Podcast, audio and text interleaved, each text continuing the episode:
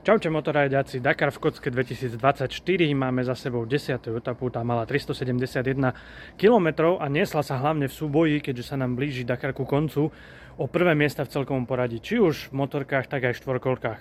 V motorkách sú to 4 jazdci, ktorí sú v približne 12 minútach a bojujú o to celkové víťazstvo. Rikimu Brabcovi sa dneska podarilo zvyšiť svoj náskok, pričom naopak druhý rozbraň stratil nejaké minúty a dokonca sa k nemu približila dvojica na Hondách Cornecho s Beverenom a ohrozujú jeho druhé miesto v celkovom poradí. Štefan Svitko a Juraj Varga jazdili opatrne, šetrili techniku.